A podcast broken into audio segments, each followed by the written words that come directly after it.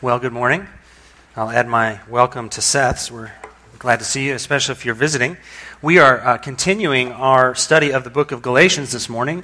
Uh, our sermon text comes from uh, Galatians chapter 3, and we're picking up right where we left off last week in verse 15. Uh, we're going to make it all the way through the end of verse 25 uh, today.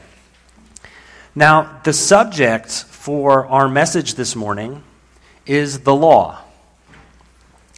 And by that, I don't mean the laws in the United States. We're not going to talk about today how Christians are meant to relate to earthly laws, though that would be a totally fine thing to talk about. Instead, what we're going to talk about is God's law. And in particular, God's law as He gave it to His people in the Old Testament. And we're going to take up the question that Paul does, which is how does this Old Testament law relate to salvation in faith? That's our question for this morning. And before we get into it, I want to start with a little truth in advertising. This is a hard passage.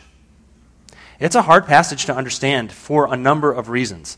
The first of which is that the law is complicated. It's nuanced. And even in Christian circles, there's some disagreement about how we are meant to relate to it. And so it's going to require some careful attention on our part and some careful thinking. The second reason is that Paul is making a really complicated argument, and we are right smack in the middle of it. So there's this huge paragraph in Galatians 3, and we're taking the middle section out of it. And if that weren't enough, it's a very detailed and nuanced and technical argument. So it's going to require our effort to follow along with what Paul is saying. And then, not to belabor the point, the third reason this is challenging is some of the words in this passage are just hard to understand. They're really complicated, they're not transparent, and it takes a lot of work to even know what Paul is saying.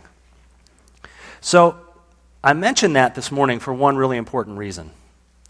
I don't want us to get lost in them. We're going to take all of those reasons head on. We're going to take and do the work that it takes to understand all of those details.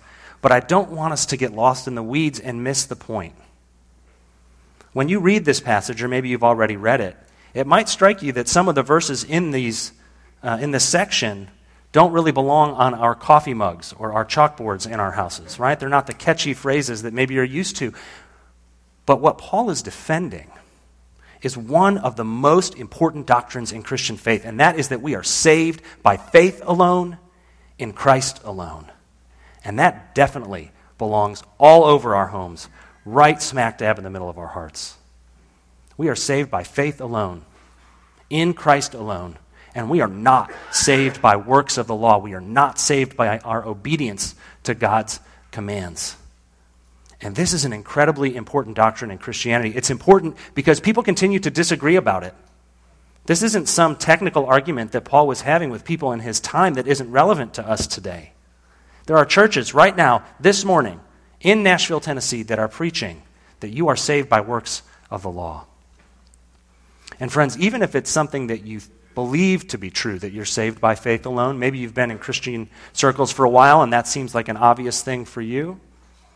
It's so easy to slip back into patterns where you act like that's not true. On a more personal note, I have lived as if my salvation depended on my obedience. That is a crushing weight to bear.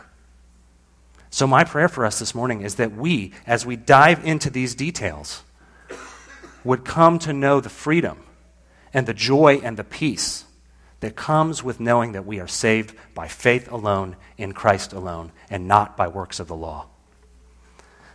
The way that we are going to address this passage, if you are a note taker, we're going to do it in three steps. One of the things, for all of the difficulty of this passage, one of the things that comes out really clearly is in verse 19, which is Paul asking the question, why then the law? Why then the law, he asks. And that is the driving thesis for everything we're going to talk about today. But understanding his question actually takes a little bit of work. Why is he asking it here? Why does it matter in the context of his argument? So the first thing we're going to try and understand is why does Paul ask that question here? Why does it matter for us to know the answer to why then the law? Once we get the question figured out, and that's going to take some time, then we're going to move to his answer. And Paul answers the question in two different ways. The first thing he says is he clears up some confusion. He says the law was never designed to save you.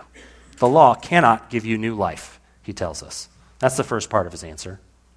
The second part of his answer is the law shows us that we need a Savior. So, that's how we're going to do it today. We're going to look at the question. We're going to look at two parts of an answer where Paul clears up a misunderstanding and then where he tells us what the purpose of the law is as it relates to salvation. So, if you have found the passage in Galatians 3, I'd ask you to stand now in honor of God's word while I read for us. This is Galatians 3, uh, verses 15 and following. To give a human example, brothers, even with a man made covenant, no one annuls it or adds to it once it has been ratified. Now the promises were made to Abraham and to his offspring. It does not say, and to offsprings, referring to many, but referring to one. And to your offspring, who is Christ. This is what I mean. The law, which came 430 years afterward, does not annul a covenant previously ratified by God so as to make the promise void. For if the inheritance comes by the law, it no longer comes by promise. But God gave it to Abraham by a promise. Why then the law? It was added because of transgressions, until the offspring should come to whom the promise had been made. And it was put in place through angels by an intermediary. Now, an intermediary implies more than one, but God is one. Is the law then contrary to the promises of God? Certainly not. For if a law had been given that could give life, then righteousness would indeed be by the law. But the Scripture imprisoned everything under sin, so that the promise by faith in Jesus Christ might be given to those who believe. Now, before faith came, we were held captive under the law, imprisoned until the coming faith would be revealed. So then, the law was our guardian until Christ came, in order that we might be justified by faith. But now that faith has come, we are no longer under a guardian. For in Christ Jesus, you are all sons of God through faith. This is God's word for us this morning. You may be seated. So we have our work cut out for us this morning. But before we jump into the passage, I hope you'll allow me a slight aside. I'd like to talk about the clarity of Scripture. Christians believe that the Bible is the authoritative Word of God. We believe that God has spoken to us through His Son and through His Holy Spirit, and that His words are recorded in these pages that we have in front of us. And because of that, we believe that the Bible is true. And we believe that the Bible is clear. Now, when you come to a passage like this one, it might be hard for you to believe that. And so it's important, I think, that we talk about what do we mean when we say the Bible is clear? Well, Orthodox Christian teaching has never made the statement that every word in the entire Bible is perfectly 100% clear. I think sometimes we start to think about clarity as if it's an all or nothing thing. Either it's 100% clear, or if it's just a little unclear, then you've got to throw the whole thing out because you can't make any sense of anything anyway. That's not what Christianity has taught. What Christians believe is that the Bible is clear enough to accomplish its work of salvation. The Bible is clear enough to communicate its main point. And the main point of the Bible is really clear. It's something we call the gospel that God made the world, that He made man and women in His image, that because of our sin, we broke our relationship with God, that all of us fall short of His glory.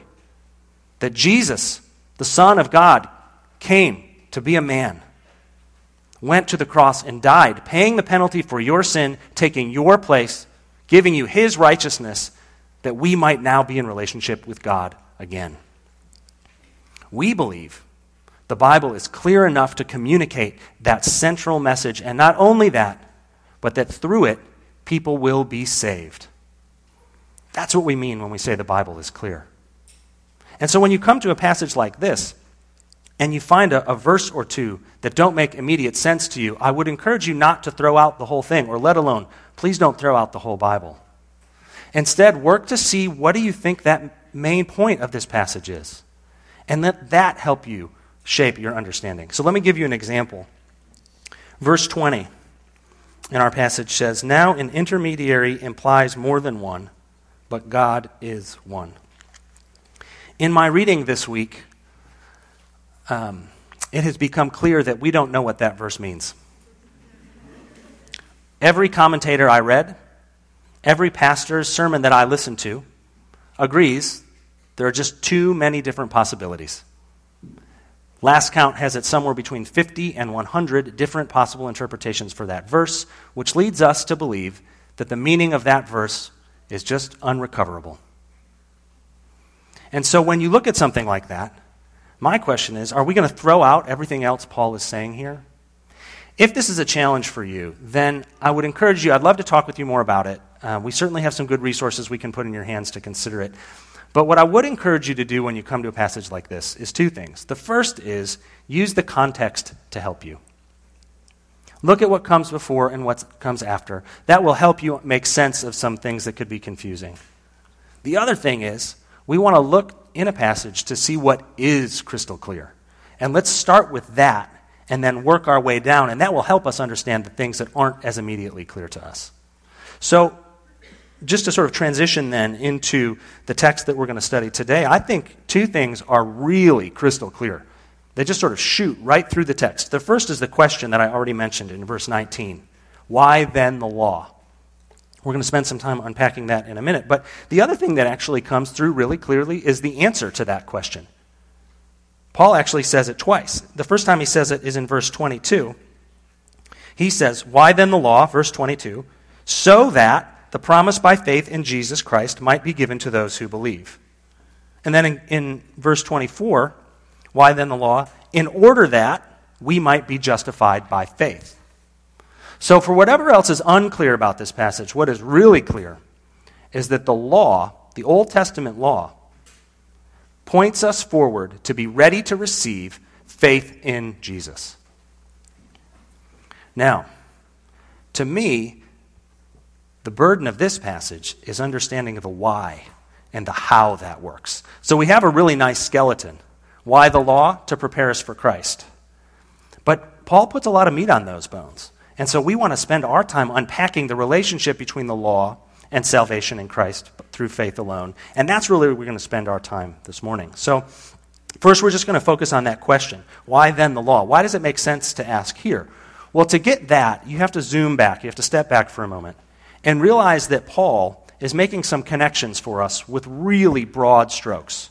He's taking a panoramic view of the history of God's people. He's going all the way back to the time of Abraham when he called his people and when he made a promise to Abraham. And he's connecting the dots between what he promised to Abraham all the way through forward to what was fulfilled in Jesus. And he's making the claim, and we spent, by the way, all sermon last week explaining this, but he's making the claim that the promise that he made to the promise that God made to Abraham to bless him and that through Abraham's offspring all of the nations would be blessed that that is fulfilled in Jesus Christ and that that promise is received through faith because it's always been that way. That's the argument that he's making and he's connecting these dots. But right smack dab in the middle of those two things happening is this really long period in Israel's history where God gave the law. And so part of the question that I think we need to answer was well, okay, if beforehand God made a promise to Abraham that the blessing would come through faith and that that was fulfilled in Jesus, well, then how does the law fit into that story? What was God's plan for the law? How does that relate to what came before and after? That's the burden of what's going on here. And before I go any further, I do want to just take a minute and um, explain what I mean by the law. In this passage, the law refers to the first five books of the Old Testament. It was something that God had given to his people. He spoke to Moses on the mountaintop when Israel was in the wilderness, and he gave his people a way to live. He laid forth for them rules to follow so that they would know how to relate to each other and relate to him. And in general, we sort of think about the law in three broad categories. Three kinds of laws that God gave. Now, there's a lot of overlap between them, so I don't mean to sort of um, create three silos, but there's three general principles in the way we think about the law. The first kind of laws that God gave were civil laws, ways that defined Israel as a nation and a people, told them how to relate to one another, things like how to handle debt or how to relate to outsiders. The second sort of main category of laws are what I might call worship laws or cleanliness laws. They told Israel how to worship God, and what became clear through them was that in order to come into the presence of a holy and perfect God, sin had to be paid for, and it had to be paid for through a sacrifice of blood. That became really clear through those laws. And then the third kind of law uh, that uh, we saw is something we call the moral law, something that reveals the truth about God's character and shows his people how to live in the way that honors him. And you think Ten Commandments there Thou shalt not commit murder, thou shalt not covet. Those are examples of the moral law. And so when Paul is talking about the law here, he's referring to that specific time in Israel's history when God had outlined a way for his people to interact with each other and with himself. And so the argument then, if that's the historical context, the argument that Paul is making really in the whole book of Galatians is that we are saved by faith alone. And in chapter 3, we are in the sweet spot. We are in the meat of that argument. And he's addressing a certain group of people who believed that in order to be a follower of Jesus, you had to follow the law. You had to become Jewish in order to become a Christian, these people believed. And so he has been refuting that argument for about 15 verses now, saying, no, to be a follower of Jesus, you do not have to follow the law. You do not have to become Jewish. And so, with these two sort of context points in mind, I think it becomes clear why this question matters so much. Because the people, God's people, I think had a legitimate question. Well, didn't God give us the law? Isn't the law a good thing? If you're telling me that it has nothing to do with the promise of Abraham and it doesn't change it at all, and then that's fulfilled in Christ. Well, what about that whole middle period of our history? What about the whole period when Moses was there? What are we supposed to do with the law if it's not for our salvation? And I think that's the question that he's asking here. Why then the law? What was God's purpose for the law? He gave them both. He gave the promise and the law. So, how do they relate to each other? That's the question that we're really aiming at today. So, to get then to the answer, as I mentioned, we're going to do it in two steps. The first thing is we're going to clear up a misconception. And that misconception is this the law was never intended and cannot give you new life. The law was never intended to and cannot give you new life. Take a look uh, in verse 21. It says, For if a law had been given that could give life, then righteousness would indeed be by the law. Paul is saying the law cannot give you life. And to understand that, I think it helps us to go back to consider our spiritual condition apart from God. The Bible teaches us that we are dead in our sin. That's the language it uses. We are dead in our sin. And the best image I know for that comes from the book of Ezekiel, the prophet Ezekiel. The prophet is sent out into a valley and he's told to look out. And in front of him, he sees dried bones. And God tells him that those dry bones represent the spiritual condition of humanity. That we are so dead in our sin that our spiritual health is like dry bones. And then God tells him, Can these bones live? He asks him. To which Ezekiel says, Only you know which is a good answer. And then God says, they're going to live because I'm going to breathe my spirit into them.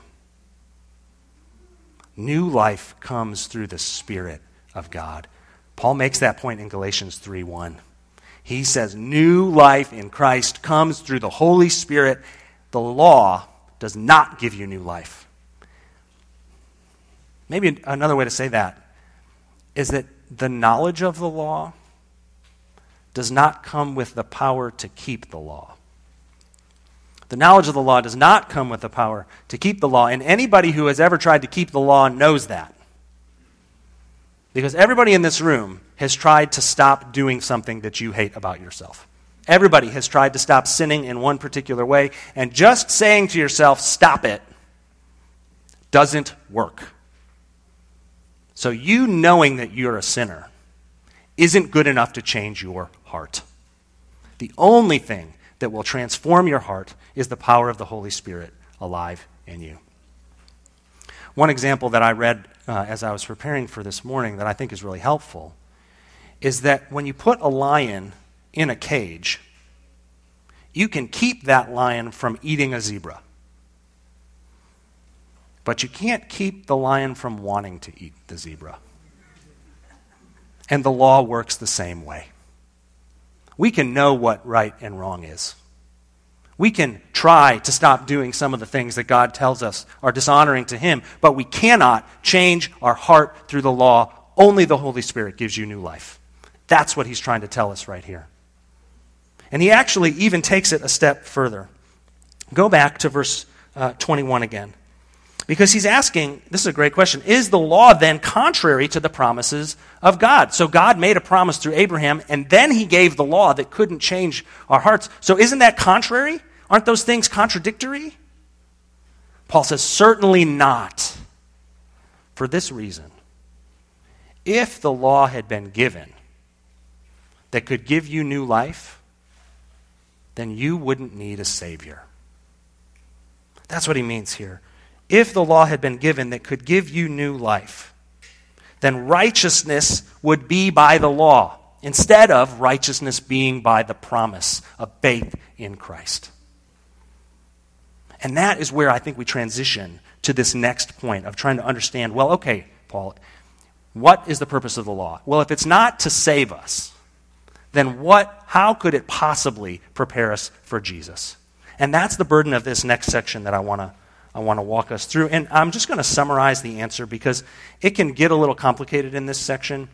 So I'm just going to tell you what I think the verses mean, and then I'm going to try and show you. And to do that, I'm going to quote from John Stott, who has written one of my favorite commentaries on Galatians. If you haven't seen it or picked it up, it's really wonderful. And, and John Stott says this The purpose of the law is not to bestow salvation, but to convince us of our need for it. The purpose of the law is not to bestow salvation, but to convince us of our need for it. The purpose of the law is, this is Stott still, to lift the lid off man's respectability, to show us that we aren't as respectable as we think we are, and to reveal to us what we are really like underneath. We are sinful, rebellious, guilty, and under the judgment of God, helpless to save ourselves. That is the purpose of the law to show us our sinfulness and to show us a need for our Savior. So let me show you where I think I find that in the text. And to be honest, there's sort of two different images that need to relate to one another for us to be able to understand that. And you kind of have to hold them both at the same time and look at them from all sides to really uh, connect with the, the uh, main point here. So we're going to take them one at a time and then try and figure out how they relate to each other. The first image is um, given in verses 15 through 18. And this is a legal analogy. And I love it that Paul kind of knows that he's not being clear because he even said he says his analogy and then in verse 17 he says this is what I mean. So he's kind of clearing up something that we might not have understood. He kind of gets that. So here's the example. It says, To give a human example, brothers, even with a man made covenant, no one annuls it or adds to it once it has been ratified. Skip down to verse 17. This is what I mean. The law which came 430 years afterward, does not annul a, a, covenant previously ratified by God so as to make the promise void. For if the inheritance comes by the law, it no longer comes by promise.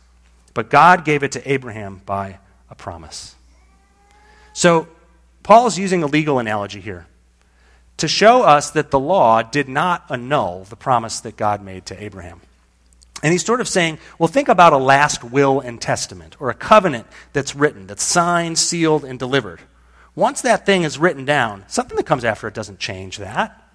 That's what he's saying about the promise that he made to Abraham, that God made to Abraham. The law didn't change that.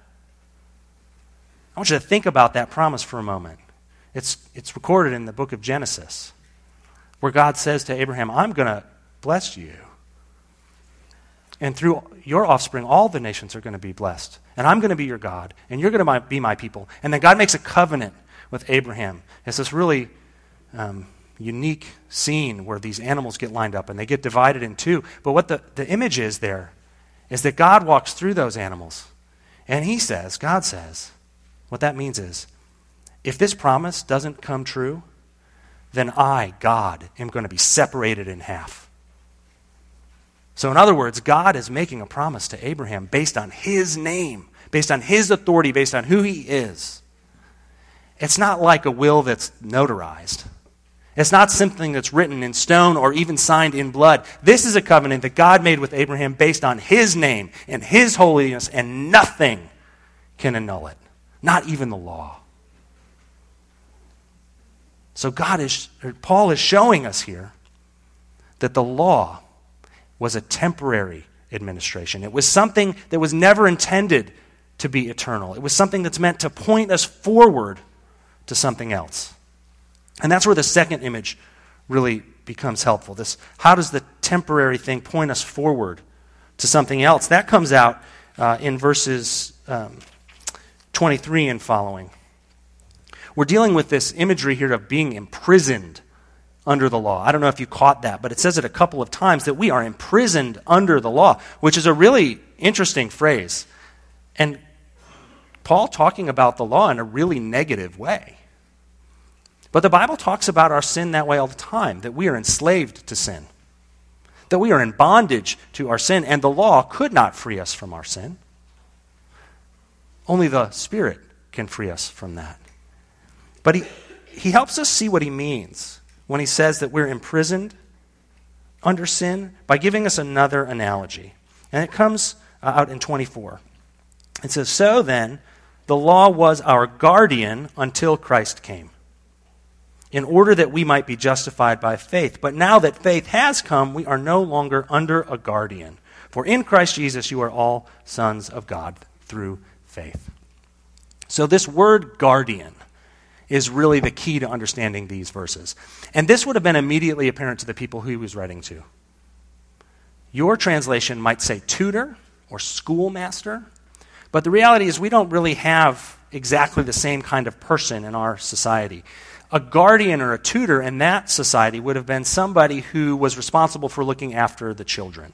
They would have been responsible for making sure they got to school on time, to making sure they were doing their right things, to making sure they weren't getting hurt, to disciplining them sometimes. And this person was not a very nice person, a very harsh person. I think our best analogy here is to a nanny or an au pair, but not like Mary Poppins, right? This person is more like Miss Hannigan from the musical Annie, who is tough and mean and uncaring. And what I think is important about this is that we're again seeing this temporary nature of the law, that we're really being cared for by a guardian, by a nanny, until something is ready to be given to us, until we grow up into adulthood. And what I really like about this analogy is it speaks true to my experience with my kids. Sometimes I drop them off at daycare or at childcare. And when we come to pick them up, they don't want to leave. Sometimes when children have a nanny, sometimes when children have an au pair, they grow so attached to that person that they don't want to come back to their parents when it's time. And I think that's what God's people are doing here. They're getting confused. They're looking back and they're saying, no, we want to hold on to this nanny, to this guardian of the law. We don't want to let it go. And Paul is saying to them, no, no you're no longer under a guardian. You are now sons and daughters of God through faith in Christ. Don't hold on to the old way. This law was meant to point you to something else. So, those are the two images that Paul gives us to try and understand how this law might point us forward to something else. But he does explain it. And I think we're now ready to hear his answer 28 minutes in. So here is the answer. Verse 19. Why then the law? It was added because of transgressions. It was added because of transgressions. Now, what this does not mean is that we were sinners who needed to know how to live. That is true, but that's not what he means. The law didn't come because we were sinners, or at least that's not what he's saying here. He's saying the law came so that we would know we were sinners. The law came to make wrongdoing or sin a legal offense. In other words, we didn't know the things that we were doing were dishonoring to God until the law came. Paul talks about this a lot in Romans chapter 7. So I'll point you there to read it, but I'll just cite one thing that he says. He says, I wouldn't have known that coveting was wrong unless the law told me not to covet.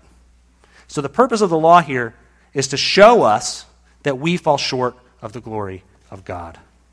And that way, I think the law serves as sort of a measuring stick against, we are, against which we are meant to judge ourselves. God reveals himself in his law. He reveals his holiness and his perfection and his glory. And when we look at ourselves up against it, we find ourselves wanting. We find ourselves falling short of that glory time and time again. I think one of the images that Matt used when we preached through the uh, Ten Commandments is really helpful here. So I'd like to just use it again and sort of take it another step forward. Matt talked about how he plays basketball in uh, the backyard with his kids. And when he does, he's like super amazing, right? Like he can run circles around his kids, he can make all his shots, he can block their shots because they're like super short. And he's like, I'm the best basketball player there is. But then when he compares himself to somebody like Michael Jordan, of course, the greatest basketball player of all time, he, um, he realizes that he's really not all that great. Right? And he finds out that he falls really short of an objective standard of good basketball playing. And the law is just like that. That apart from the law, we might be left to think we're, we're pretty good in and of ourselves. We compare ourselves to the people around us. I'm doing okay, thank you very much. But the law says not so fast. The law says compare yourself up against an objective standard of God's holiness and then see how good you look. And so, one other thing that I want to say about this is I think the law not only serves to show us of our inadequacy, but points us forward to the need for a Savior. And so I want to go back to the basketball analogy for just another second. Because I think if you were thinking, feeling pretty good about yourself in your basketball playing, and then you put yourself up against Michael Jordan, and then you realized that our country was going to the Olympics, and we were trying to put together the best basketball team to win the gold medal. You might, once you've judged yourself against a good standard, recognize that somebody ought to go instead of you. That maybe you ought to send a substitute in your place who can actually do the darn thing. And that is the point of the law. That not only do we, so, so, do we fall so far short of achieving it, friends, we cannot keep the law. It's not just that you don't, you can't.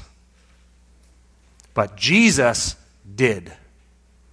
And so he fulfilled every word of the law perfectly and goes in our place to pay the penalty for our sin that we might now be pleasing to God.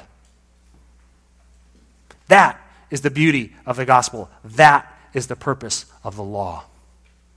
That we might measure ourselves to be failures, to fall short of the glory of God, but to see Christ, to see Christ as perfectly holy, taking our place that we might come to know God through his sacrifice on the cross.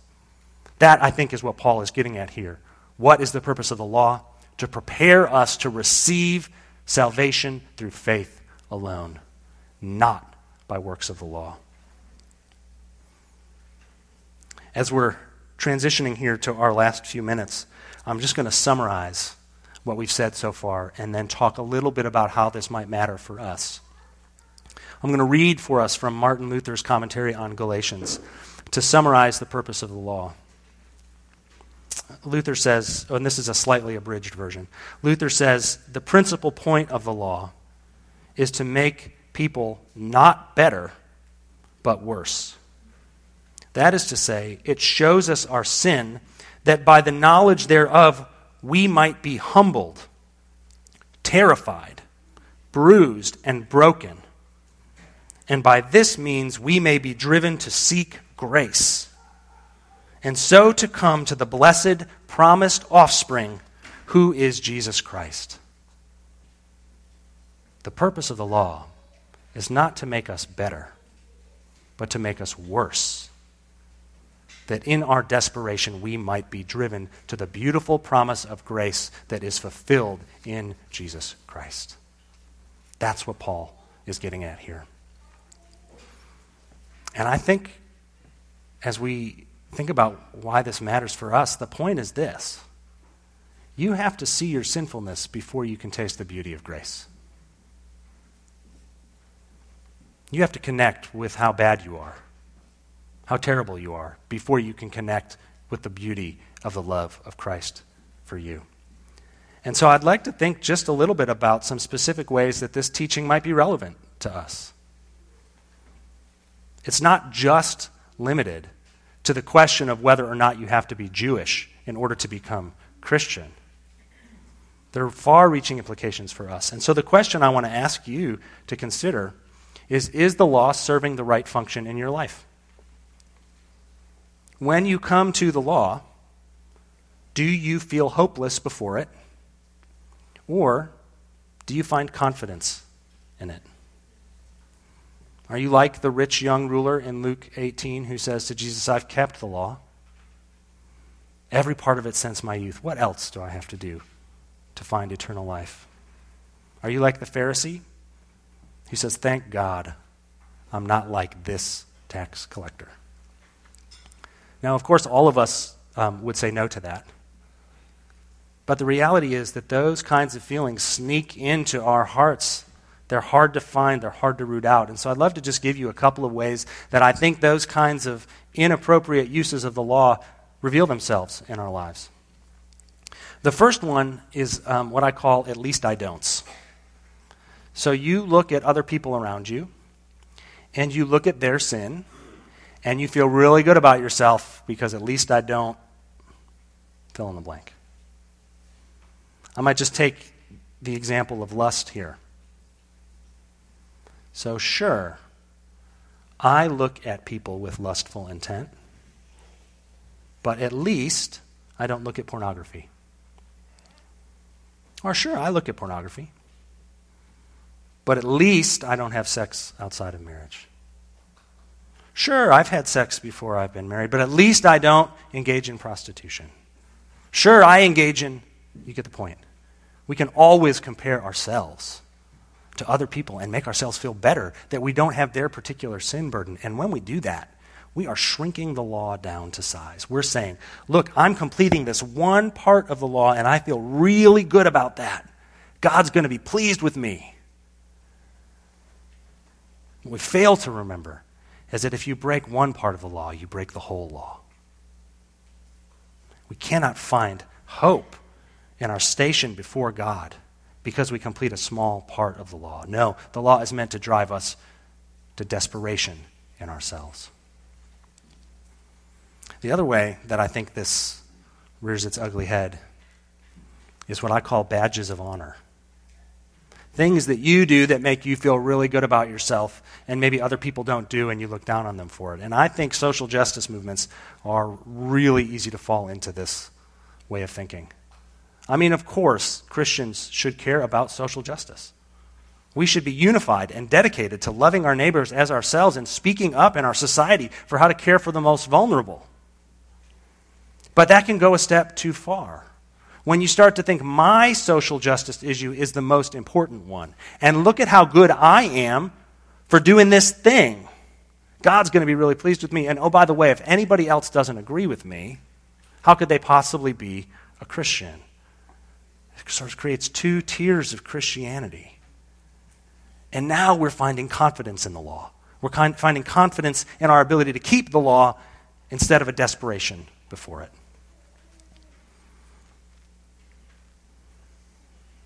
Friends, as we close today, I just want to talk to two different groups of people, and then I'll offer a prayer for us. The first group is if you've come in this morning thinking that you are basically okay, that you're pretty good in general, you live a pretty good life, you don't do really bad things, and you hope that the good things in your life outweigh the things that you do in secret. Friends, I have lived like that. That is an empty, dead end way of living, and it is a crushing weight to bear. And so, if you are finding yourself not desperate enough in your sin this morning, then I would encourage you to turn to God's Word and confess your sins, connect with your desperation, and realize that until you recognize your sinfulness, the idea of grace is never going to change you. If, however, you came in this morning and you didn't need to be reminded of your sinfulness, you already know that you're damaged goods. You already know the things that you have done have made you so far from the glory of God that you think maybe you are even unsavable. Then to you, I would say, there is nothing that you have done that God's mercy cannot save you from in Christ. He is enough. Friends, Ephesians chapter 3 is a prayer that Paul offers. He prays that along with the saints we might have power to comprehend Christ's love for us. And he prays that we might know the width and the length and the height and the depth of the love of Christ. And the law is meant to serve as the measuring stick for both of those things. For it's not until you know how far that your sin has separated you from the love of God that you can understand how wide is the love of Christ for you. And it's not until you know how short of the glory of God that you are, until you will know how long is the love of Christ for you. And it's not until you know how low you have sunk in your sin that you will know the height of Christ's love for you. And it's not until you sink into the depths of your sin that Christ will meet you there in the depths of his love for you. Now, to him who is able to do more, far more abundantly than all we ask or think, according to the power at work within us, to him be glory in the church and in Christ Jesus throughout all generations, forever and ever. Amen. Will you pray with me?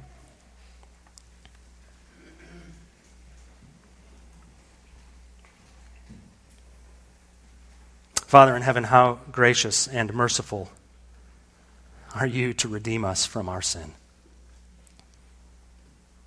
How loving are you that you would send your Son to die in our place while we were still your enemies? How glorious are the riches of your grace that rescue us from the depths of despair.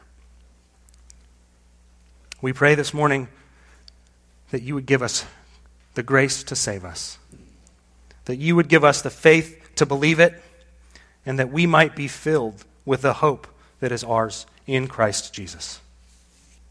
It's in his name that we ask these things. Amen.